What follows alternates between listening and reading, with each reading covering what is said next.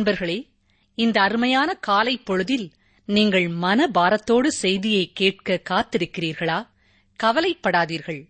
கர்த்தர் உங்கள் துக்கத்தை சந்தோஷமாக மாற்றுவார். நீங்கள் ஜெபத்தோடு நிகழ்ச்சியை கேளுங்கள்.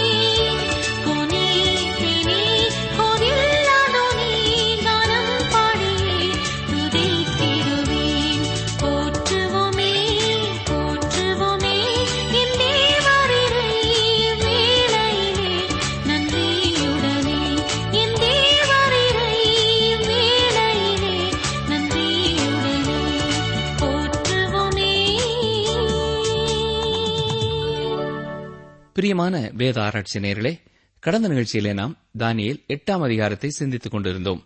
எட்டாம் அதிகாரம் பன்னிரெண்டாம் வசனத்திலே பாதகத்தின் நிமித்தம் அன்றாட பலியோடும் கூட சேனையும் அதற்கு ஒப்புக் கொடுக்கப்பட்டது. அது சத்தியத்தை தரையிலே தள்ளிற்று அது கிரியை செய்து அனுகூலமடைந்தது என்று சிந்தித்தோம்.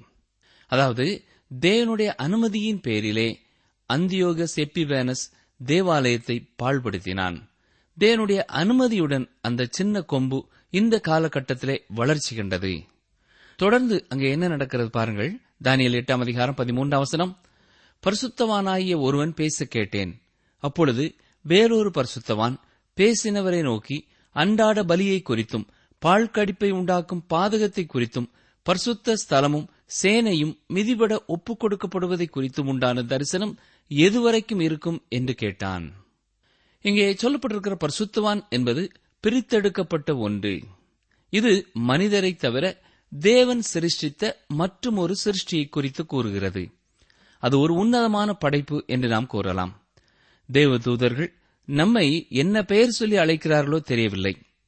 இந்த வசனத்திலே சொல்லப்பட்டிருக்கிற பரிசுத்தவான் என்பது மனு குலத்திலே பிரித்தெடுக்கப்பட்டவர்கள் அல்ல தெய்வீக படைப்புகளிலே அவருக்கென்று பிரித்தெடுக்கப்பட்ட மற்றும் ஒரு சிருஷ்டி.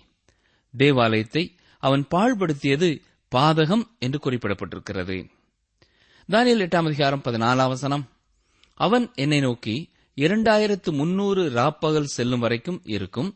பின்பு பரிசுத்த ஸ்தலம் சுத்திகரிக்கப்படும் என்றான். பொதுவாகவே இந்த இரண்டாயிரத்து முன்னூறு ராப்பகல் என்பதற்கான விளக்கம் வெவ்வேறு விதமாய் கொடுக்கப்படுகிறது. ஏழாவது நாள் திருச்சபையினர் பல்லாண்டுகளுக்கு முன்பதாக இந்த இரண்டாயிரத்து முன்னூறு ராப்பகல் என்பதை அடிப்படையாக கொண்டு ஒரு கணக்கு போட்டு ஆயிரத்து எண்ணூற்று நாற்பத்தி மூன்றாம் ஆண்டு இயேசு கிறிஸ்துனுடைய இரண்டாவது வருகை இருக்கும் என்று அறிவித்தார்கள். மேலும் வில்லியம் மில்லர் மற்றும் எலன் ஜி ஒயிட் இவர்களுடைய புரிந்து கொள்ளுதலின்படி இங்கே சொல்லப்பட்டிருக்கிற பரிசுத்த ஸ்தலம் என்பது இயேசுவினுடைய வருகையின் சமயத்திலே சுத்திகரிக்கப்படும் என்பதாகும். வருடம் நாள் என்பதை குறித்து தீர்க்க தரிசனத்திலே சொல்லப்பட்டிருப்பதை கணக்கிடுவது ஒரு சரியான அஸ்திவாரம் இல்லை என்பதை நாம் புரிந்து கொள்ள வேண்டும்.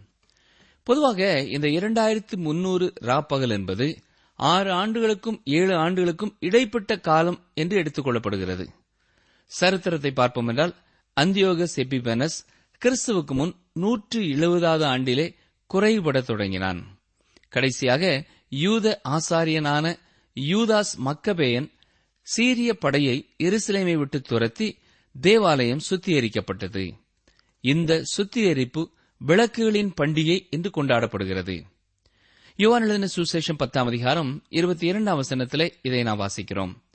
பின்பு எருசலேமிலே தேவாலய பிரதிஷ்டை பண்டிகை வந்தது மாறி காலமுமாய் இருந்தது என்று சொல்லப்பட்டிருப்பது இந்த சுத்திகரிப்பின் நாளை நினைவு கூர்ந்து அந்த மறு பிரதிஷ்டையின் நாளை நினைவு கூர்ந்து இயேசு கிறிஸ்துவின் காலம் வரை மக்கள் அதை ஒரு பிரதிஷ்டை பண்டிகையாக கொண்டாடிக் கொண்டிருந்தார்கள் என்பது தெரிய வருகிறது. ஏனென்றால் இந்த பிரதிஷ்டை பண்டிகையை குறித்து பழைய ஏற்பாட்டிலே நாம் எதையும் காண முடிகிறதில்லை. ஏனென்றால் இந்த சம்பவங்கள் பழைய ஏற்பாட்டு காலத்திற்கும் புதிய ஏற்பாட்டு காலத்திற்கும் இடைப்பட்ட காலத்திலே நடைபெற்ற சம்பவமாகும். தானியல் எட்டாம் அதிகாரம் பதினைந்து பதினாறாம் வசனங்களை கவனியுங்கள். தானியலாகிய நான் இந்த தரிசனத்தை கண்டு அதன் பொருளை அறிய வகை தேடுகையில் இதோ மனுஷ சாயலான ஒருவன் எனக்கு எதிரே நின்றான். அன்றியும் காபிரியேலே இவனுக்கு தரிசனத்தை விளங்க பண்ணென்று ஊலாயின் மத்தியிலே கூப்பிட்டுச் சொல்லுகிற ஒரு மனுஷ சத்தத்தையும் கேட்டேன். தரிசனத்தை கண்ட தானியல் திகைத்துக் கொண்டிருந்த பொழுது தரிசனத்தின் அர்த்தத்தை விளங்கிக் கொள்ள வேண்டுமே என்ற வாஞ்சியோடு இருந்த பொழுது காபிரியல் தூதன் அங்கே காணப்படுகிறான். வேத புத்தகத்திலே இந்த இடத்திலேதான் முதல் முதலாவதாக காபிரியல் தூதனை குறித்து நாம் வாசிக்கிறோம். தானியல் எட்டாம் அதிகாரம் பதினேழாம் வசனம். அப்பொழுது அவன் நான் நின்ற இடத்துக்கு வந்தான். அவன் வருகையில் நான் திடுக்கிட்டு முகங்குப்புற விழுந்தேன். அவன் என்னை நோக்கி மனுபுத்திரனே கவனி இந்த தரிசனம் முடிவு காலத்துக்கு அடுத்தது என்றான். காபிரியல் என்னும் தூதன் தொடர்ந்து கொடுக்கும் விளக்கத்தின் மூலமாக இந்த அந்தியோகஸ் எபிபெனஸ் வரப்போகும் அந்தி கிறிஸ்துவுக்கு ஒரு சிறிய மாதிரி என்பதை நாம் புரிந்து கொள்ளலாம். பதினேழு அவசனத்தின் கடைசியிலே பார்ப்பீர்கள் என்றால் இந்த தரிசனம் முடிவு காலத்திற்கு அடுத்தது என்று கூறுகிறான். தானியல் எட்டாம் அதிகாரம் பதினெட்டாம் வசனம் அவன் என்னோடே பேசுகையில் நான் தரையில் முகங்குப்புற கிடந்து அயர்ந்த நித்திரை கொண்டேன். அவனோ என்னை தொட்டு நான் காலூன்றி நிற்கும்படி செய்து. தரிசனத்தைக் கண்ட தானியலுடைய சரீரத்தில் ஏற்பட்ட விளைவை கண்டீர்களா? அவன் சரீரம் மிகவும் களைத்து சோர்ந்து அயர்ந்த நித்திரைக்குள்ளே கடந்து சென்றேன் என்கிறார். வசனம் பத்தொன்பது. இதோ கோபத்தின் முடிவு காலத்திலே சம்பவிப்பதை உனக்கு தெரிவிப்பேன். இது குறிக்கப்பட்ட முடிவு காலத்துக்கு அடுத்தது. மீண்டுமாக இங்கே காப்ரியல் சமீபத்திலே நடைபெறப் போகிற அந்தியோகஸின் செயல்பாட்டையும் தாண்டி பிரஜாதிகளின் முடிவு காலத்தை சுட்டிக்காட்டுகிறான். தானியல் எட்டாம் அதிகாரம் இருபதாம் வசனம். நீ கண்ட இரண்டு கொம்புள்ள ஆட்டுக்கடா மேதிய பெர்சியா தேசங்களின் ராஜாக்கள். இந்த ஆட்டுக்கடா எதை குறிக்கிறது என்று நாம் குழம்பிக் கொள்ள தேவையில்லை. மிக தெளிவாகவே அது மேதியா பெர்சியா தேசங்களின் ராஜாக்கள் என்று காபிரியல் கூறிவிட்டான். தானியல் எட்டாம் அதிகாரம் இருபத்தி ஓராம் வசனம்.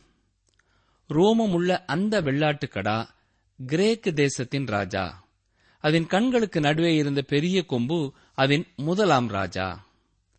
இரண்டு கொம்புள்ள ஆட்டுக்கடாவைப் போலவே இந்த ரோமமுள்ள வெள்ளாட்டுக்கடாவும் கிரேக்க தேசத்தின் ராஜா என்று விவரிக்கிறான். மட்டுமல்ல அதன் கண்களுக்கு நடுவே இருந்த பெரிய கொம்பு முதலாவது ராஜாவாகிய மகா அலெக்சாண்டரை குறிக்கிறது. தானியல் எட்டாம் அதிகாரம் இருபத்தி இரண்டாம் வசனம். அது முறிந்து போன பின்பு அதற்கு பதிலாக நாலு கொம்புகள் எழும்பினது என்னவென்றால் அந்த ஜாதியிலே நாலு ராஜ்யங்கள் எழும்பும். ஆனாலும் அவனுக்கு இருந்த வல்லமை அவைகளுக்கு இராது. வேறு வார்த்தைகளிலே சொல்ல வேண்டுமென்றால் மகா அலெக்சாண்டருக்கு பின்னால் வரும் நால்வரில் எவருமே மகா அலெக்சாண்டரோடு ஒப்பிடப்பட முடியாதவர்களாக வல்லமையில் குறைவுபட்டவர்களாய் காணப்பட போகிறார்கள். தானியல் எட்டாம் அதிகாரம் இருபத்தி மூன்று அவசரம் அவர்களுடைய ராஜ்யபாரத்தின் கடைசி காலத்திலோ வென்றால் பாதகருடைய பாதகம் நிறைவேறும் போது மூர்க்க முகமும் சூதான பேச்சுமுள்ள சாமர்த்தியமான ஒரு ராஜா எழும்புவான். சீரியா தேசத்திலே பின்னான காலங்களிலே வரப்போகிற அந்தியோகஸ் எப்பிபேனஸை குறித்து இது கூறுகிறது. இந்த வசனத்திற்கான சரியான விளக்கம் என்னவென்றால் சரித்திரத்திலே நாம் பார்க்கிற உண்மையின்படி இந்த அந்தியோகஸ் எப்பிபேனஸ் பிசாசனாலே பிடிபட்டவனாயிருந்தான். இந்த விதத்திலே அவன் வரப்போகும் அந்தி கிறிஸ்துவுக்கு மிக துல்லியமான ஒரு அடையாளமாய் இருக்கிறான். ஆண்டவராய் இயேசு கிறிஸ்துவும் இவனை குறித்து இவ்வாறு கூறியிருக்கிறார். கவனியங்கள் வாசிக்கிறேன் மத்தேயு இருபத்தி நாலு இருபத்தி நாலு ஏனெனில் கள்ள கிறிஸ்துக்களும் கள்ள தீர்க்க தரிசிகளும் எழும்பி கூடுமானால் தெரிந்து கொள்ளப்பட்டவர்களையும் வஞ்சிக்கத்தக்கதாக பெரிய அடையாளங்களையும் அற்புதங்களையும் செய்வார்கள். இந்த அற்புதங்களையும் அடையாளங்களையும் எந்த வல்லமையினாலே செய்யப் போகிறான்? பிசாசின் வல்லமையினாலே அவன் செய்யப் போகிறான். தானியல் எட்டாம் அதிகாரம் இருபத்தி நான்காம் வசனம். அவனுடைய வல்லமை பெருகும். ஆனாலும் அவனுடைய சுய பலத்தினால் அல்ல. அவன் அதிசயமான விதமாக அழிம்புண்டாக்கி அனுகூலம் பெற்று கிரியை செய்து பலவான்களையும் பரிசுத்த ஜனங்களையும் அழிப்பான். இங்கே பரிசுத்த ஜனங்கள் என்று சொல்லப்படுவது இஸ்ரவேல் ஜனங்களை குறிக்கிறது. அந்தியோகஸ் எப்பிபனஸ் கணக்கிலடங்கா யூத ஜனங்களை கொன்று குவித்தான். ஹிட்லரைப் போல இவனும் யூத மக்களை மிக அதிகமாய் வெறுத்தான். என்றாலும் அவன் வரப்போகும் அந்தி கிறிஸ்துவுக்கு சிறிய மாதிரியாகவே இருக்கிறான். ஆனால் அந்தி கிறிஸ்துவை குறித்து சொல்லும் பொழுது வெளிப்படுத்தின விசேஷம் பதிமூன்றாம் அதிகாரம் ஏழாம் வசனத்திலே மேலும் பரிசுத்தவான்களோட யுத்தம் பண்ணி அவர்களை ஜெயிக்கும்படிக்கு அதற்கு அதிகாரம் கொடுக்கப்பட்டதும் அல்லாமல் ஒவ்வொரு கோத்தரத்தின் மேலும் பாஷைக்காரர் மேலும் ஜாதிகள் மேலும் அதற்கு அதிகாரம் கொடுக்கப்பட்டது என்று வாசிக்கிறோம். கிறிஸ்து பூமியிலே வந்து ஆட்சி செய்யும் முன்னர் அந்தி கிறிஸ்து யூதர்களையும் கிறிஸ்துவை விசுவாசிப்பவர்களையும் எந்த அளவு துன்புறுத்த போகிறான் என்பதை தேவன் மிக துல்லியமாக கூறிவிட்டார். தானியல் எட்டாம் அதிகாரம் இருபத்தி ஐந்தாம் வசனம். அவன் தன் உபாயத்தினால் வஞ்சகத்தை கைகூடி வரப்பண்ணி தன் இருதயத்தில் பெருமை கொண்டு நிர்விசாரத்தோடு இருக்கிற அநேகரை அழித்து அதிபதிகளுக்கு அதிபதியாயிருக்கிறவருக்கு விரோதமாய் எழும்புவான். ஆனாலும் அவன் கையினால் அல்ல வேறு விதமாய் முறித்து போடப்படுவான். அந்தியோக செபிபேனஸ் வரப்போகும் அந்தி கிறிஸ்துவுக்கு ஒரு நிழலாய் இருக்கிறான். ஒரு மாதிரியாய் இருக்கிறான். அந்தியோக செபிபேனஸ் சிறிய விதமாய் செய்த நான்கு காரியங்களை அந்தி கிறிஸ்து மிக பெரிய அளவிலே செய்ய போகிறான். முதலாவாக அவன் தன் உபாயத்தினால் வஞ்சகத்தை கைகூடி வர பண்ணுவான் ஏற்கனவே வெளிப்படுத்தின விசேஷம் பதிமூன்றாம் அதிகாரம் பதினேழாம் வசனத்திலே அதை குறித்து தான் வாசித்தோம். எந்த ஒரு மனிதனும் அந்த மிருகத்தின் அடையாளம் இல்லாமல் எதையும் வாங்கவும் முடியாது விற்கவும் முடியாது. வஞ்சகத்தினாலே உபாயத்தினாலே சகல வியாபாரத்தையும் தன்னுடைய கட்டுப்பாட்டின் கீழே வைத்திருப்பான். இரண்டாவதாக அவனை குறித்து சொல்லப்பட்டிருக்கிற காரியம் என்ன? தன் இருதயத்தில் பெருமை கொண்டு. வெளிப்படுத்தின விசேஷம் பதிமூன்றாம் அதிகாரம் ஐந்தாம் வசனத்தையும் கவனியுங்கள். பெருமையானவைகளையும் தூஷணங்களையும் பேசும் வாய் அதற்கு கொடுக்கப்பட்டது. அல்லாமலும் நாற்பத்தி இரண்டு மாதம் யுத்தம் பண்ண அதற்கு அதிகாரம் கொடுக்கப்பட்டது. நாற்பத்தி இரண்டு மாதங்கள் என்று சொல்லும் பொழுது மூன்றரை ஆண்டு காலம். கவனித்தீர்களா? அந்தி கிறிஸ்து மனிதனுடைய இருதயத்தை உடையவனாக அல்ல சாதாரண ஒரு மனிதனைப் போல அல்ல. அவன் பிசாசானவனைப் போல பெருமை நிறைந்தவனாயிருப்பான். தன்னையே தன் இருதயத்திலே பெரிதாக அவன் எண்ணிக்கொள்ளுவான். மூன்றாவதாக இந்த வேத பகுதியிலே அந்தியோக செப்பிவேர்னஸுக்கும் அந்தி கிறிஸ்துவுக்கும் இருக்கிற ஒற்றுமையை நாம் கவனிப்போம் என்றால் நிர்விசாரத்தோடு இருக்கிற அநேகரை அழித்து என்று வாசிக்கிறோம். ஆங்கில மொழிபெயர்ப்பிலே by peace shall destroy many என்று மொழிபெயர்க்கப்பட்டிருக்கிறது. அவன் ஆட்டுத்தோலை போர்த்து கொண்டு வருகிற சிங்கத்தைப் போல செயல்படுவான். வெளியே சமாதானம் சமாதானம் என்று கூறி உள்ளே மக்களை அழிக்கிறவனாய் வாழ்வான். வெளிப்படுத்தின விசேஷம் ஆறாம் அதிகாரத்திலே நாம் வாசிக்கிற வெள்ளை குதிரையிலே பயணம் செய்கிறவன் இவன்தான். அவனைத் தொடர்ந்து அங்கே சிவப்பு குதிரையிலே யுத்தம் வருகிறதை பார்க்கிறோம். ஒரு மாயையான சமாதானத்தை உண்டு பண்ணுவது போல உண்டு பண்ணி நிர்விசாரமாய் அவன் செய்கிறது இன்னது என்பதை அறியாமல் இருக்கிற அனைவரையும் அழிக்கப் போகிறான். நான் அழிக்கப் போகிறேன் கொல்லப் போகிறேன் என்று அவன் கூறிக்கொண்டு வருவதில்லை. சமாதானம் சமாதானம் என்றுதான் கூறுவான். ஆதி முதல் பிசாசானவன் பொய்க்கு பிதாவாயிருக்கிறபடினாலே வெளியே சமாதானம் என்று கூறிக்கொண்டே உண்மையில் அழிவை உண்டு பண்ணுகிறவனாயிருப்பான். நான்காவது அவன் செய்யும் காரியம் என்ன? அதிபதிகளுக்கு அதிபதியாய் இருக்கிறவனுக்கு விரோதமாய் எழும்புவான் என்று பார்க்கிறோம். வெளிப்படுத்தின விசேஷத்திலேயும் நாம் பார்க்கிற அந்தி கிறிஸ்து ஆண்டவராய் இயேசு கிறிஸ்துவுக்கு விரோதமாக செயல்படுகிறவனாயிருப்பான். தானியல் எட்டாம் அதிகாரம் இருபத்தி ஆறாம் வசனம். சொல்லப்பட்ட ராப்பகல்களின் தரிசனம் சத்தியமாயிருக்கிறது. ஆதலால் இந்த தரிசனத்தை நீ மறைத்து வை அதற்கு இன்னும் அநேக நாள் செல்லும் என்றான். கவனித்தீர்களா? காபிரியல் தூதன் மிக தெளிவாக இப்பொழுது சொல்லப்பட்ட இந்த தரிசனமானது நிறைவேறுவதற்கு இன்னும் அநேக நாள் செல்லும் என்பதையும் மிக தெளிவாக கூறிவிட்டான். தானியல் எட்டாம் அதிகாரம் இருபத்தி ஏழாம் வசனம்.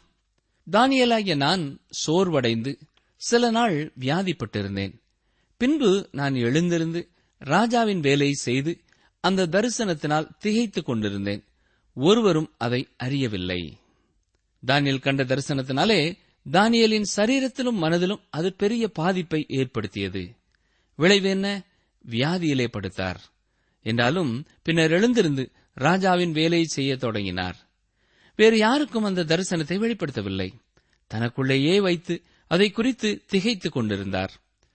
தானியலுக்கு மிக திகைப்பாய் இருந்த காரியம் தேவன் யூதர்களுடைய வரலாற்றை பிரஜாதியாரின் வரலாற்றோடு கூட இணைத்து செயல்படுவதை குறித்து தான் திகைத்துக் கொண்டிருந்தார். இன்றும் அனைவருடைய வாழ்க்கையிலே அவர்கள் திகைத்து கேள்வி கேட்கும் காரியம் தேவன் தனக்கென தெரிந்து கொண்ட ஜனங்களை ஏன் உலக மக்களோடு இணைத்து செயல்படுத்துகிறார். இஸ்ரவேலரை குறித்த திட்டத்தை எப்படி பிரஜாதிகளின் திட்டத்தோடு கூட தேவன் இணைத்து செயல்படுத்த முடியும் என்பது அநேகருக்கு கேள்விக்குறியாகவே இருக்கிறது. ஆனால் பலருக்கு குழப்பமாயிருக்கிற மற்றொரு காரியம் என்னவென்றால் திருச்சபையை குறித்த தேவனுடைய திட்டம்.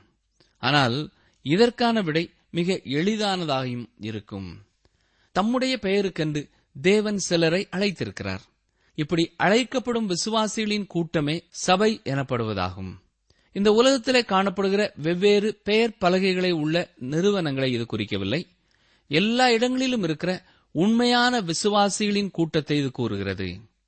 இந்த விசுவாசிகளின் எண்ணிக்கை நிறைவேறும் பொழுது இந்த விசுவாசிகளின் கூட்டம் உலகத்தை விட்டு எடுத்துக் கொள்ளப்படும். அதன் பின் புறஜாதியான தேசங்களை குறித்தும் இஸ்ரேல் மக்களை குறித்தும் தேவன் வைத்திருக்கிற தமது திட்டத்தை நிறைவேற்றுவார். நிகழ்ச்சியை கேட்டுக்கொண்டிருக்கிற எனக்கு அருமையான சகோதரனை சகோதரியே அந்தி கிறிஸ்து எந்த ஆண்டு எந்த மாதம் வரப்போகிறான் என்பதை குறித்து கணக்கு போட்டுக்கொண்டு நிர்விசாரமாய் வாழாமல் இயேசு கிறிஸ்து நம்முடைய பாவங்களுக்காக மறித்தார் என்பதை விசுவாசிக்கிற ஒவ்வொரு விசுவாசியும் இந்த உலகத்திலே அவருடைய பிள்ளைகளாய் ஒவ்வொரு நாளும் அவரது வார்த்தையின் மூலமாய் கற்றுக் கொடுக்கும் காரியங்களுக்கு கீழ்ப்படிந்து உண்மையாய் அவரை பின்பற்றுகிறவர்களாயி அவரை அறியாதவர்களுக்கு அவரை அறிவிப்பதிலே கருத்துள்ளவர்களாய் வாழ வேண்டும். நீங்கள் கர்த்தருடைய பிள்ளை என்றால் உங்கள் வாழ்க்கையிலே அவருடைய அன்பு வெளிப்படட்டும். குடும்ப உறவுகளிலே வேலை செய்யும் இடங்களிலே சமுதாயத்திலே கிறிஸ்துவின் அன்பிற்கு சாட்சியாய் வாழுங்கள். நாம் நினையாத நாளிலே நடுவானிலே வந்து அவர் விசுவாசிகளை சேர்த்துக் கொள்ளப் போகிறார் என்பதை குறித்த உணர்வுள்ளவர்களாக எப்பொழுதும் விழிப்புள்ளவர்களாய் உண்மையாய் அவரை பின்பற்றுகிறவர்களாய் அவருக்காய் சுறுசுறுப்பாய் செயல்படுகிறவர்களாய் வாழ கற்றுக்கொள்கிறவர்களாயிருங்கள். கர்த்தருடைய வார்த்தைகளை எத்தனை அதிகமான மக்களுக்கு அறிமுகம் செய்ய முடியுமோ? வாழ்க்கையில கேள்விக்குறியோடு இருக்கிற எத்தனை மக்களுக்கு அதற்கான விடை வேதத்திலே இருக்கிறது என்பதை கூற முடியுமோ? அதை கூறி அறிவித்து மகிழ்ச்சியோடு கர்த்தருடைய வருகைக்காக ஆயத்தப்படுவோமா? ஜெபம் செய்வோம். எங்களை நேசிக்கிற அன்பின் ஆண்டவரே தானியலின் காலத்திற்கு சற்று பின்னர் நடைபெறப் போகிற காரியங்களையும் உமது இரண்டாவது வருகைக்கு முன்னாலே நடைபெறப் போகிற காரியங்களை குறித்தும் காபிரியர் மூலமாய் தானியலுக்கு நீர் விலைக்கு காண்பித்ததற்கு உமக்கு நன்றி செலுத்துகிறோம். நாங்களும் அதை அறிந்து கொள்ளும்படியாக எங்களுக்காகவும் தானியலை அதை எழுதி வைக்கும்படியாய் நீர் செய்தீர் உமக்கு நன்றி செலுத்துகிறோம். இதை கற்றுக்கொள்கிற ஒவ்வொருவரும் சரியானபடி உம்மையும் உம்முடைய திட்டங்களையும் அறிந்தவர்களாக வாழ தங்களுக்கென்று நீர் வைத்திருக்கிற திட்டத்தை புரிந்து கொண்டவர்களாக செயல்பட நீரே கிருவை செய்யும். இந்த நிகழ்ச்சியை கேட்டுக்கொண்டிருக்கிற ஒவ்வொருவரையும் அநேகருக்கு ஆசீர்வாதம் உள்ளவர்களாய் மாற்றும். ஏசு ரட்சகரின் வல்லமுள்ள நாமத்தினாலே கேட்கிறோம் பிதாவே. ஆமேன்.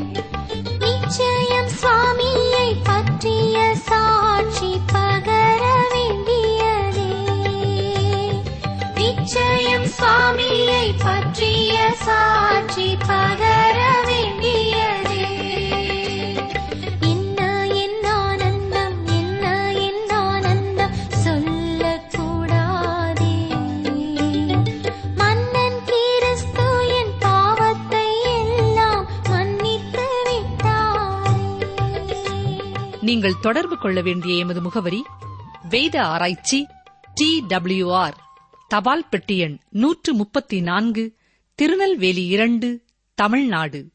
எங்கள் தொலைபேசி எண் தொன்னூற்று நான்கு நாற்பத்தி இரண்டு இருபத்தி ஐந்து இருபத்தி ஆறு இருபத்தி ஏழு மற்றும் ஒரு தொலைபேசி எண் ஒன்பது ஐந்து எட்டு ஐந்து நான்கு ஆறு பூஜ்ஜியம் நான்கு ஆறு பூஜ்ஜியம். எங்கள் இமெயில் முகவரி Tamil DTP at radio eight eight two dot com.